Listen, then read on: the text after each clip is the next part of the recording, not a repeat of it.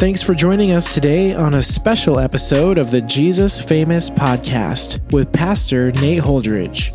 Today we have a special guest in the studio sharing their story about how Jesus has changed their life. Join us as we discuss stories and discover how Jesus is famous in the testimonies of those around us.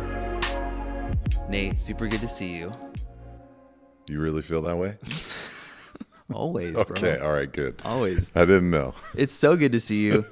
and hey, I'm really thankful for this article that you wrote. I don't know if it's weird to start this off on like a serious note or not, but dude, this article meant a lot to me because I've been doing ministry now for, I mean, with you for, I think like 14 years, maybe 15 years. Yeah.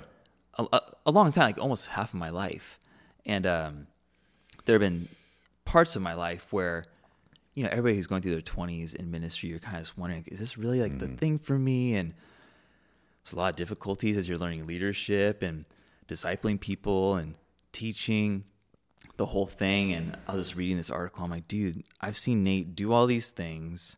And I feel like I've begun to put some of these things into practice in my mm-hmm. life and seen the benefit of them and there was just something to it. I was like, there is like a lifestyle for ministry where you got to kind of be in shape for it. And I mm. feel like this article kind of talks about that. People talk about, you know, going to fighting camp or baseball camp or whatever. And I was like, this is ministry camp right here. These are the mm. things, the practices that you got to kind of put into place to really run the race well, like Paul talks about, you know? And I've seen you do it and you've, it's been cool to see how you've been stoked about ministry. I know there's always hard stuff going on, but you love the people, you love the word, you love Jesus. And my favorite thing, dude, is that your wife loves you and your kids love you. And I'm always like, okay, if that stuff's happening, then something good is happening in this guy's life. So I just want to say thanks for explaining this and kind of pour- pouring out of your life these different practices and principles. It's really helpful.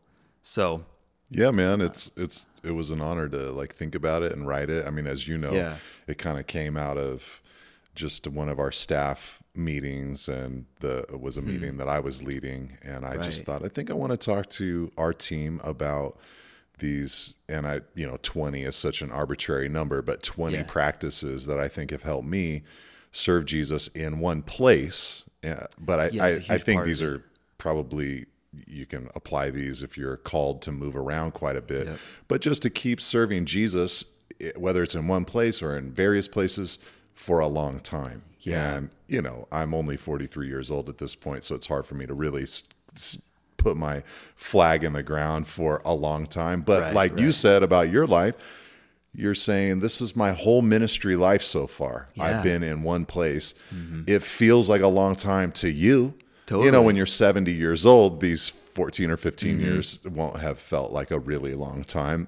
That will true. have felt like a really long time. But uh, what we're talking about is endurance and like what are some Totally. good practices to have in your life to be able to do this for a long time. And I'm I'm really proud of you, man. It's so fun to serve Jesus with you. You know, you were you were a part of my youth group back in the day and yeah. to see you I- you know press into the lord and serving here in what is you know uh, if this is not your home church then it's nobody's home church you know, know, i mean man. you grew up Yeah. here and to serve the lord in this place i mean it's a pretty neat thing so yeah, i'm glad that it blessed you that Yeah. blesses me It really did. And thanks for reminding me about where this article came from. I, I was reading it and I was like, man, I've heard him talk about these things before, but I can't place where you talked about them. But it's from a staff chapel. Yeah.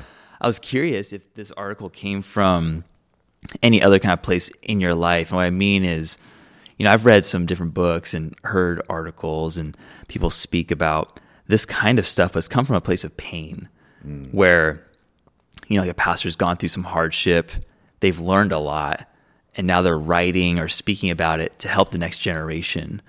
And I was curious from you if that was kind of your experience or if you just kind of reflected on your life and just saw that there were some great practices to share.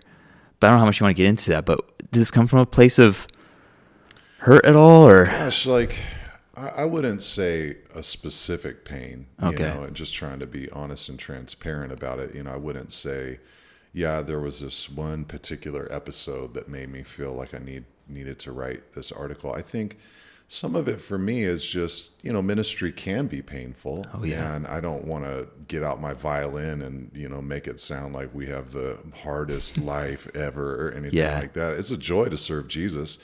You know, I, I agree with Paul, the apostle. He said, I thank my God who counted me faithful and put it put me into the ministry. Like this guy was beaten and shipwrecked and stoned and imprisoned, all kinds, and he's at the end of his life saying, I'm really thankful that I got to live this life. You know, there is something special about it. And so, you know, I'm not one of those guys that thinks, you know, woe is me, it's so hard or anything like that. But it is challenging and mm-hmm. And you know, the church work, gospel work, you're up against opposition on the outside. You're up against inevitable opposition on even the inside of the church, and you're up against opposition with your own dang self. You know, So just true. the limitations that Yeah. you feel, the temptations that you go through, the lack of will and drive and desire, or giftedness, or knowledge, or ability. I mean, these are complexing times that we're living in. So it'd be real easy to kind of tap out, throw in the towel, and just say, I can't do this anymore. So I think for me, I probably wrote this like, yeah, out of like a general pain. But then I think also I wrote it out of a desire you know, I, I mean, I put this list together because I was thinking about younger people that I'm serving with hmm. right now hmm. and knowing that I'd really like to see them endure. I'd really like to see them keep going. So, what are some of the things that I think have been helpful to help me keep going? I'm not representative of everybody, but these at least have been helpful to me. And if there's two or three that help someone else hmm. find their rhythm and keep going in serving Jesus, then it was worth it for me to put this together. Totally. And as I was reading it, you know, it's helpful for pastors for sure, ministry leaders. But a lot of the things that you're talking about here don't require ordination. They don't require a Bible degree. They don't require some kind of status or anything like that.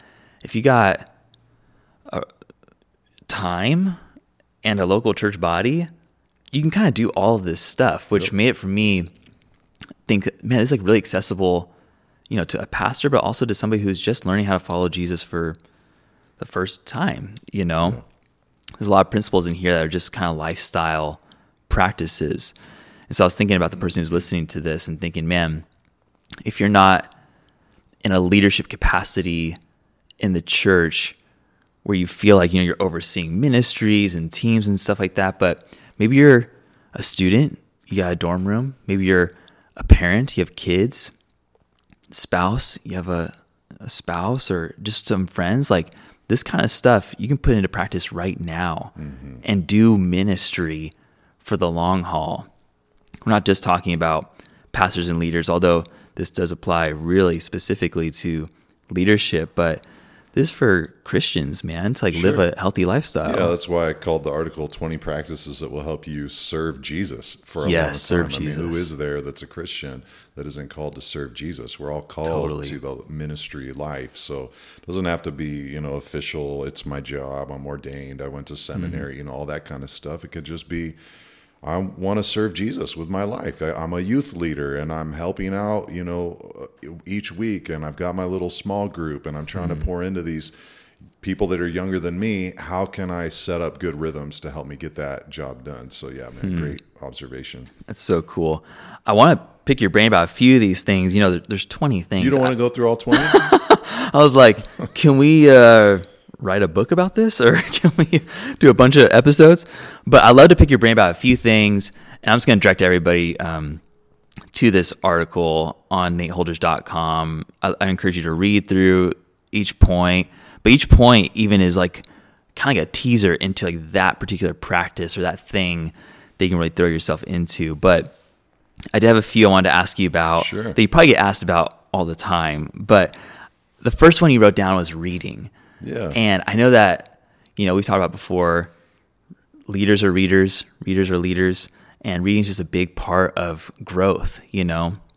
But a lot of people just have a hard time figuring out like what to read, um, when to read, and how much can you like really expect yourself to read. Some people are just natural readers. Like I, I, I don't know if you are or not, but just consume, consume, consume books. I empathize with the person who reads one book a year, you know. but uh, you know, I'm just curious from you, what is, uh, because you mentioned how important it is for you and how Paul wanted his books, you know, kind of towards the end of his life. That was a big part of his Yeah. um, refreshment. So I was curious from you, like, what is your reading habit like? Would you call it a habit? Like, how do you build it into your life? Yeah, well, it's definitely a habit, and it is something you have to build into your life. Okay. It doesn't happen naturally, or at least not for me. It's not a natural kind of thing. It's something I have to really fight for. Um, as you were uh, getting ready, kind of winding up this question, I had a memory of an embarrassing thing that I said one time when I was younger. I Oh, remember yes. talking with a friend of mine who was a pretty avid reader for that stage of life. You know, we were. Yeah. both in our, you know, early 20s or something like that. And I was just in this phase where I was in this like Bible only phase. Oh, yeah. As far as my Purist. went. Yeah, just and uh, he was talking about the latest book that he was reading that was you know I- i forget what it was about but it was definitely rooted in scripture and i just made some kind of comment you know about like oh, i don't know man. I'm just into like reading the bible only you know right now. And maybe that was something i needed to go through at that time of my life but i i just kind of had this attitude like why read? Totally. the reality is, you know, God has given to the church um, gifted teachers and leaders, and you know, reading is such a great practice yeah. to get into. They can really give you, you know, books can give you so much life and perspective. Oh, yeah. experience that you don't have to get the hard way. Um, but it can give you an understanding of Scripture. Absolutely. I mean, where would we be in our understanding of God's Word if it weren't for gifted authors and mm-hmm. scholars and pastors and teachers, you know, writing out their thoughts and their studies, you know, breaking down original languages and things like that. I mean, reading is really important. Uh, so for me, yeah, it's a habit that I've developed over time. I do have an article that I wrote, uh, I think last year, the year before, somewhere. You could search for it at nateholdridge.com or you could put it in the show notes. Yeah, we'll put it in the show notes for sure. How I read uh, as many books as I do. Heck yeah. And um, you know, I, I I I do read a fair amount, you know, each year. Um, and for me, I, I, you know, it's all about planning. It's all about planning. Yeah. So I know some people aren't like this, and some people hear the word planning and they just get, you know, like an allergic reaction to Yeah. it, you know. But if you could just bear with me for a second, what I mean by planning is knowing what you're going to read next. yes. After you finish the book you're reading now, what are you going to read next? Cue it if up. you don't know the answer to that question, you're never going to really establish a good rhythm for reading because then each book that you finish, you go on the inevitable nebulous quest to find the next book that you're going to read. And it's in that gap, at least for me, that I find the momentum stops. So I hmm. keep a running list of what I'm going to read next. Now, if you want to plan further than that, I do plan further than that. So for me, I always have three books that I'm reading at any given time. I always have something that's fun. So it might be fiction. Right now I'm reading The Lord of the Rings. Oh, wow. So I'll be doing that for a while. uh, and then I always have a secondary book that I'm unwilling to listen to. I'm Right. unwilling to have it read to me, whether it's Audible or, you know, the Alexa app, um, reading it out loud to me or whatever. Uh, it's I'm reading it with my own eyes. Usually, this is something that's meatier, more for me, more theological, more difficult. And then a third book that I'll read or listen to. So yeah. you know, I've, I've used the I use Kindle books. I read those, and so I've just discovered that the Alexa app is awesome. I can just be tell it to read me my book, and it will Man. just pick up wherever I left off and just keep that book rolling. So I always have those three books going, and this the the one that I'm reading with my you know sitting down looking at. Uh, and the one that I'm listening to, those are always, you know, edifying, challenging, yeah. you know, whether it's scriptural or, you know, right now I'm plowing through a bunch of books on um, manhood, you know, Christian, the, the Bible and manhood, because I'm getting ready to teach on that subject a lot this Right. next year.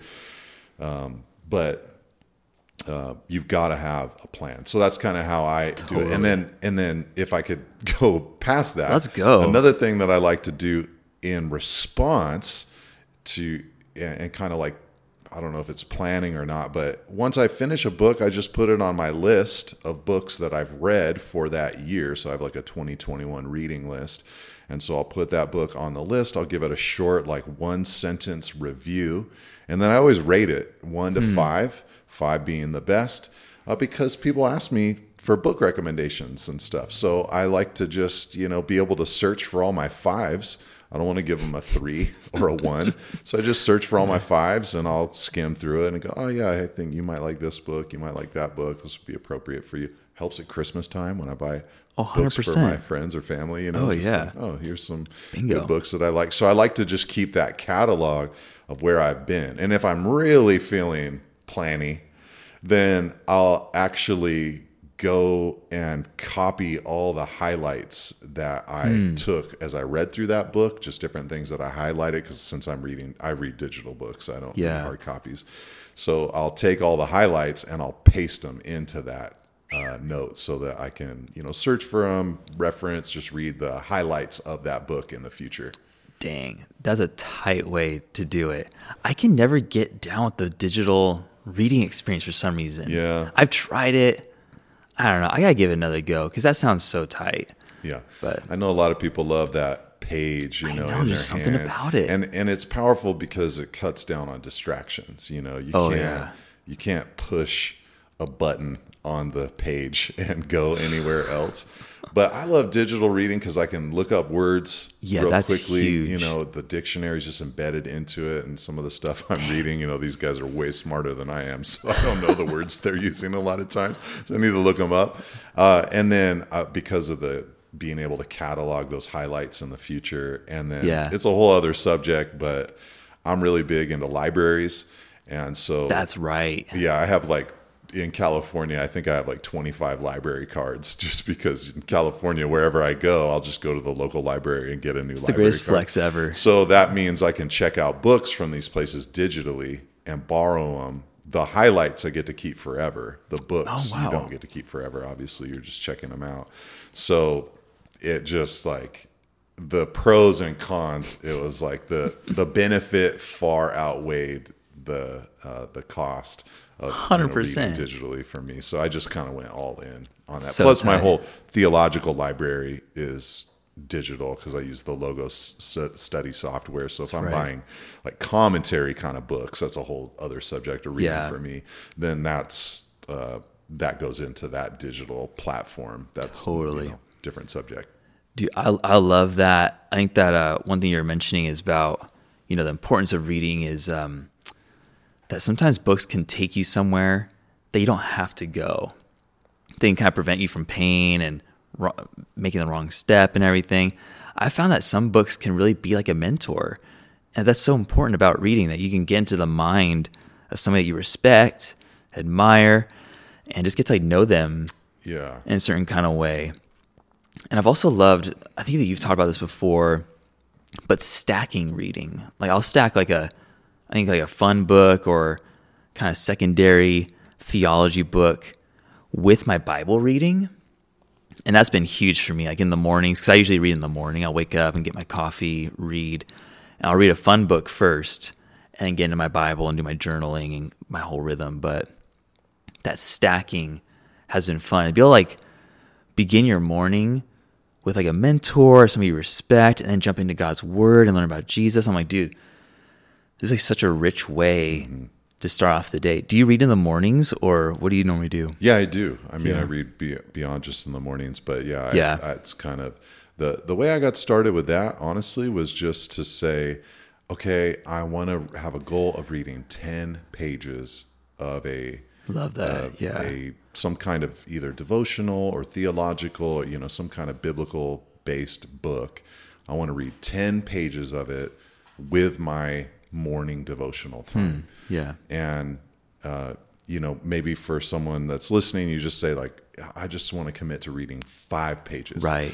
but that's a great way to get yourself rolling is just to have a modest goal And hmm. what ends up happening is that little habit turns into there's a whole book about this called Atomic Habits. That little Right. habit hmm. ha- turns into something bigger, and you start realizing, like, oh, I could read more than five pages. Totally. And pretty soon you find yourself reading a whole chapter or two chapters, and it hmm. just becomes more of a rhythm uh, in in your life. But I'm glad you brought up what you did just about the books kind of being able to serve as like mentors and help you know Yeah. for you as you're going through life and ministry because that's really why I put it in the article Yeah. because I'm thinking about you know what has helped me serve Jesus so far in one place and I think a lot of it has been that um, I've been interacting with mentors and teachers and theologians and uh, leading thinkers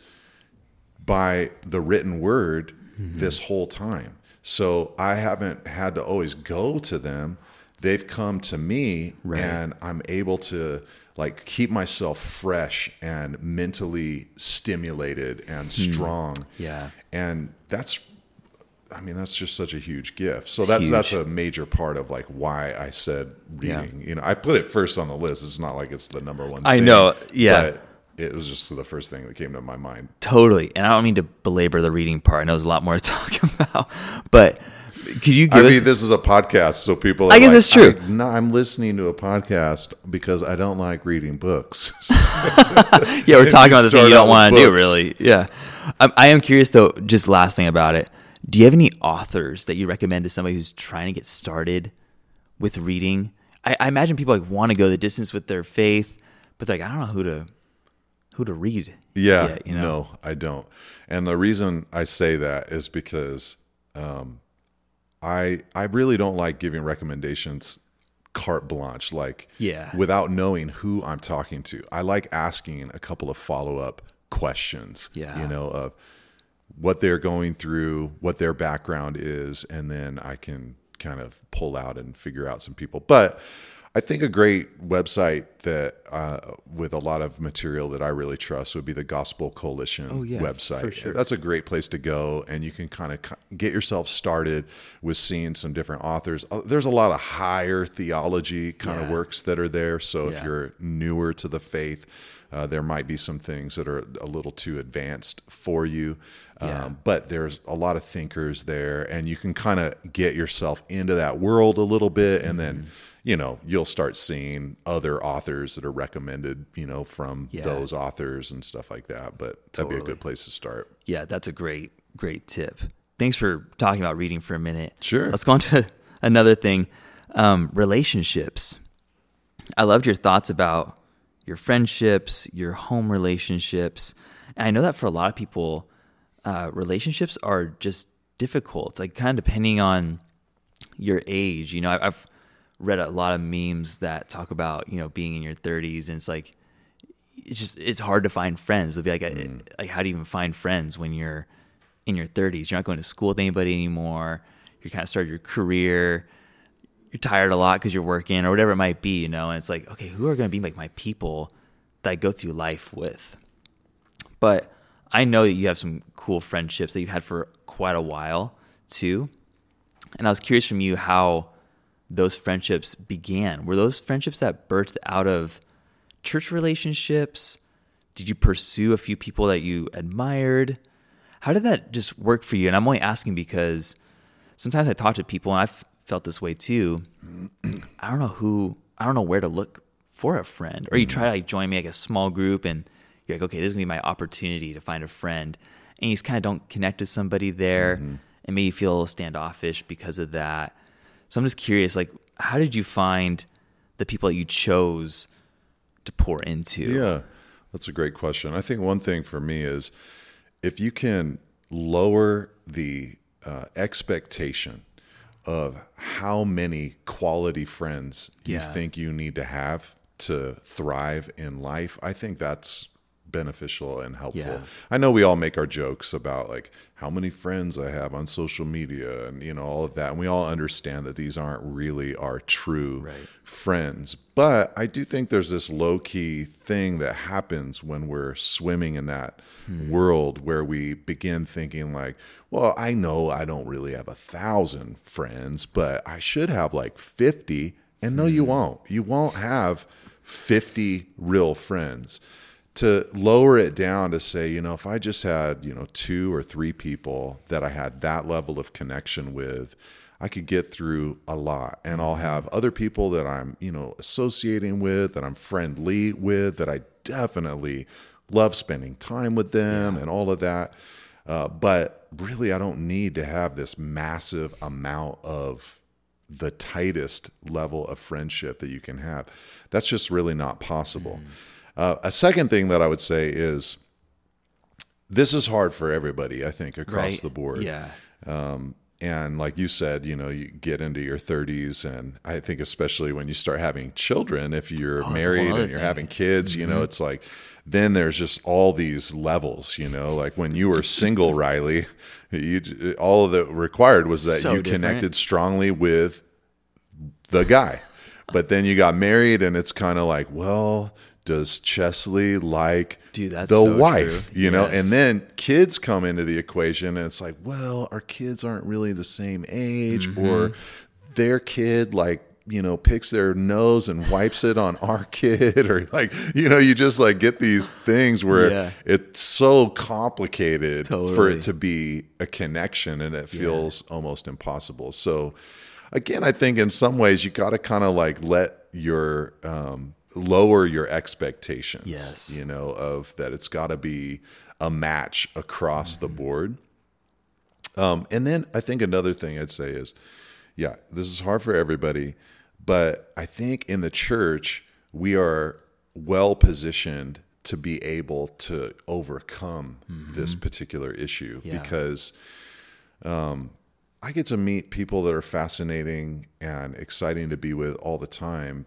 partly because I like serving Jesus. So when hmm. I'm interacting with someone else who's serving Jesus and they're about the kingdom, Yeah. I'm like, okay, you're my kind of person. Yeah, connection. And the thing about that is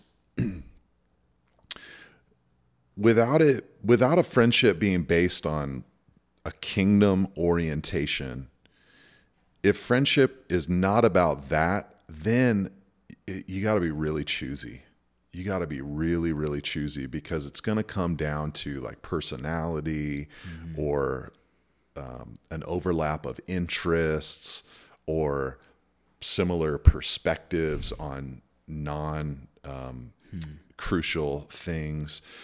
But when it when it comes down to is this person a kingdom person or not, then a lot of those other things they really become secondary, and you're able to say, I really enjoy being with this person. We're dissimilar in lots of different ways, but they're a kingdom person. Um, and so for me, that's oh, that's been a huge one over the years. You know, in in the church is just realizing like, well, you know, I mean, I got a buddy right now. Like we we couldn't really be more different from each other in so many ways. Um, and our personalities are different, our interests are different. Although I am kind of getting him into weightlifting right now, but the reality is we're kingdom guys you know? Like we that's what we want more than anything is to see his kingdom come his will be done on earth as it is in heaven.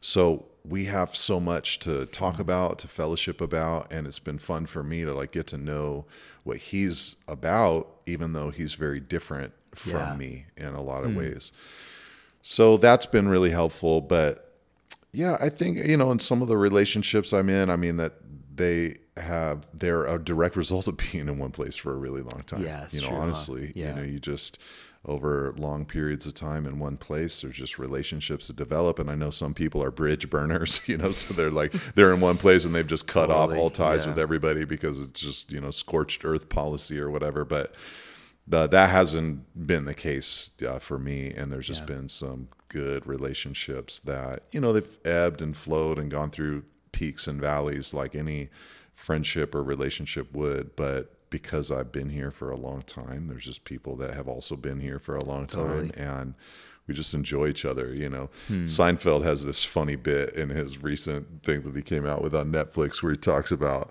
it's just like this whole bit about. F- friends and, and he's just like his whole thing is just like basically like you can't find any better friends than the people you already got you know? And he hmm. just kind of like is like the conclusion at the end of the day is i might as well just roll with these fools.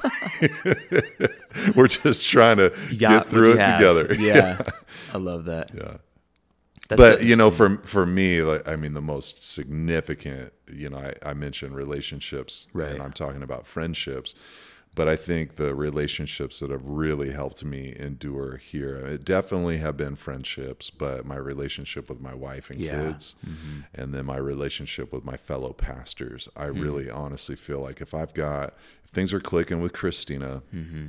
and if things are clicking with my co-laborers our elder team I can kind of get through anything. Yeah. You know? And then if I have the added bonus of some solid friendships as well that provide Yeah. a place of refuge, Some laughs. then I, yeah, I can really endure. And that's, yeah, that, like you said, laughs. That's exactly what, you know, we're talking about endurance, being in one place for a really long time. It's not always going to be encouraging to be in the same place. You know, there's a reason why a lot of people hop around. There's a reason mm-hmm. why people are skipping out of California right now. You Mm-hmm. Know, discouraging things happen Yeah. for people. And if you can't have friendships that you just go and just laugh, get distracted with, you know, some So some true. of the best friends I've had over the years are just so like they don't even understand how the church works internally. You know, they I don't they don't get it. So they don't even know really the right questions to ask me at times. You know, but and it's just like fine for Yeah. me because it's fun to just relax. I'm happy to talk about the things of the Yeah. Lord with them. They're believers. They, you know, they're about Jesus. They're kingdom people. But um, when it comes to like the nitty gritty of like, you know, everyday pastoral life or whatever, totally that's just not their experience. So we there's a gap there in our understanding, and it's great because it almost just forces us to just have fun, talk about other stuff, and that can be really helpful Uh-huh. if you want to make it someplace for a long time. Yeah, absolutely. I, I don't know if you resonate with this, but I've found that being in the same place for a long time, people come and go, and I, I've I've been in certain stages of my life where I've been discouraged because Right. people will go. Yeah. you'll you'll make some great friendships. People will leave, and you feel like you've been deserted. But I don't know who told this to me, or I don't know how this happened, but I feel like I began to have the conviction that I have to go make friends all the time. Like I have to be the one who is continually initiating. I need to find people. I need to be building. I can't just wait for people to come to me. And um, I, that might sound like discouraging to some, like nobody's coming for you. But it's kind of like, well, you know, you read Philippians, you read about this kind of like selfless humility, and you're continually pursuing reconciliation, and you're wrestling with each other to come to agreement with each other. And it's just like there is this thing about the Christian faith where we go, we find people, and I found that to be really helpful for me because, yeah, when you're in one place, like you said, people just do go, and to be to have it in your mind, like, hey, I'm gonna continually pour into friendships has just been like a really great mental place to be in. Do you feel like that's kind of right on with how you think about it? Oh about yeah, friendships? that's so uh, good. I love hearing you talk about that. It's like, you know, Jesus was incarnational. Yeah, he incarnated 100%. to pursue Right. people. You know, it's almost like I'm hearing that phrase from Jesus. You know, follow me and I'll make you fishers of men. I'm he- I'm hearing that phrase from Jesus, and it's like maybe an application of that is follow me and I'll make you a fisher of friends. You know, like you're, you're going to have to be man. that's what you're going to have to do. You're going to have to be fishing for, pursuing intentionally Hmm. those uh, connections and, and relationships. And yeah, it's definitely true. I mean, we, we live in a place here in Monterey, California that is pretty transient, especially Yeah. Mm-hmm. for younger people. It's a tough place to be able to afford to live for a long period of time. So people, it's like a gap uh, or a season of their lives that they'll live here and then they move on to cheaper pastures.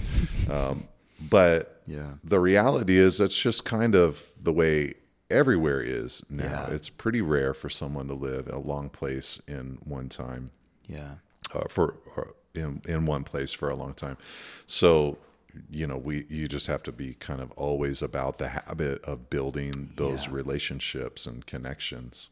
Hmm, it's so true, man.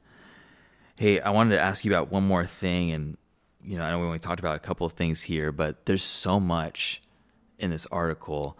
I did want to kind of skim down to the bottom of the list a little bit and talk about aiming to see Christ formed in everyone you serve. I thought that was such an interesting point that you put in there in order to go the distance in one place because I feel like sometimes like, we can hear something like this where it's not me focused, it's other people focused, and we can kind of get to this place where we don't feel like we're ready to do that yet, you know, and like, or maybe I don't know how to do it, or I need to be built up before I can do something like that. This doesn't seem like something to keep you serving for a long time. It seems like okay, after you feel secure, then this is like the next thing you can do. Hmm. But the way you're talking about it here, it's really special because it sounds like it actually brings you life. It brings you a bit of purpose. That discipleship to the people you serve has actually like refreshed you to mm-hmm. some degree. Can you kind of talk about that? Like, how did that birth in your heart? Where does that come from? Yeah, I think where it comes from is when you're serving Jesus in one place for a long time, you are interacting with the same people True. for a long time. Yeah. I mean,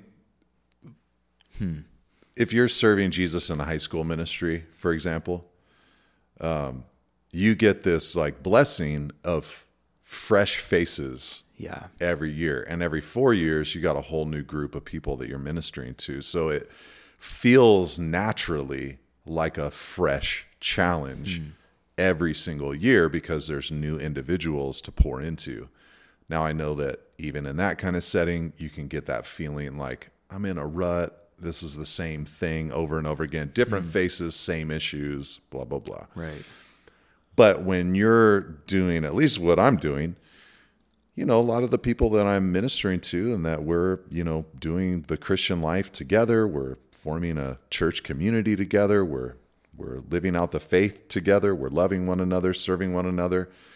You know, there's definitely a, always new people in hmm. that, but there's a lot of folks that I've known for decades. Oh, now. yeah. And I'm assuming that that's only going to continue as time goes by. And I mean, you think about your own life. I mean, if we're all honest, there's areas in our own lives that we're just so like, you just wish you could change uh, about yourself, you know, something about your nature or inclinations or drives or whatever that you're trying to grow in, you know, but it just seems like it's such slow going. You have that experience internally. So I, I say that just to to try to say I'm not trying to be mean Yeah. with the idea that you're ministering to someone for a long, long period of time. There's bound to be moments where it just kind of feels like this is the same issue that we were dealing with 20 years ago, man. Totally. You know, that's just gonna happen. And you can kind of, I think when you're in one place, a person can kind of feel like the challenge is over with, you know, like they've done as much as they can do or whatever. But the, the reason I put this one in here, aim to see Christ formed in everyone you serve, is that that job is never done. You could be ministering to the same person for 50 years and Christ being formed in them at age 20, it looks different than at age 70. Mm-hmm. And so, as they're going through their journey, each step of the way, if the aim is, like Paul said, I want to see Christ formed in you, then there's a fresh challenge. Hmm. It's not like, well, you know, I ministered to you when you're 20. Now I'm hmm. ministering to you when you're 30. Hmm. Now I'm ministering to you while you're 40 or 50 or 60. It's, hey, you've never been this age before. And what would it look like for Christ to be formed in you today? You know, the mm-hmm. issues you're facing, the trials you're facing, the stuff you're going through. You know, when a guy is 21 years old and I'm ministering to him, he's usually not really stressed out about his mortgage or taxes Yeah. or that the IRS is going to come audit his business or that his kid is struggling with autism or that his wife is going through changes that are stressing him out. Hmm. Like these aren't things that he's dealing with at that stage of life. So it's I want to see Christ formed in him when he's 21, but I also want hmm. to see Christ formed in him when he's in his mid 40s and I want to see Christ formed in him when he's uh, you know, c- collecting his social security. You know, I want to see Christ formed in him at whatever stage of life he's in. And I think that that bar is so high. And I don't mean to say that in this like legalistic, condemning, like we're just so crappy, you know, kind of, you know, thing. But just there's always more, right? There's always, Always. more Always. that Jesus can do in a person's life. And so to have that, I think, is really helpful. And then I think it just helps when those discouraging moments come where you're you're feeling like you're not getting through Right. with a person, mm-hmm. and that change is not happening. To hold that out there, you know, Paul called it a hope. You know, he believed in in the new covenant so much that he had a hope for what could happen in a person's life. So holding out that hope of Christ being formed in them, it can help you, you know, endure. Amen. So I think I was just thinking about it mostly though from the standpoint of when it feels like there's no challenge, you're Hmm. wrong. there's a huge challenge. Christ being formed in Yeah. the people that you're serving. It's so true. That reminds me of just what Paul said, you know, in his letters. He, he would identify as a servant. Paul, a servant of Christ.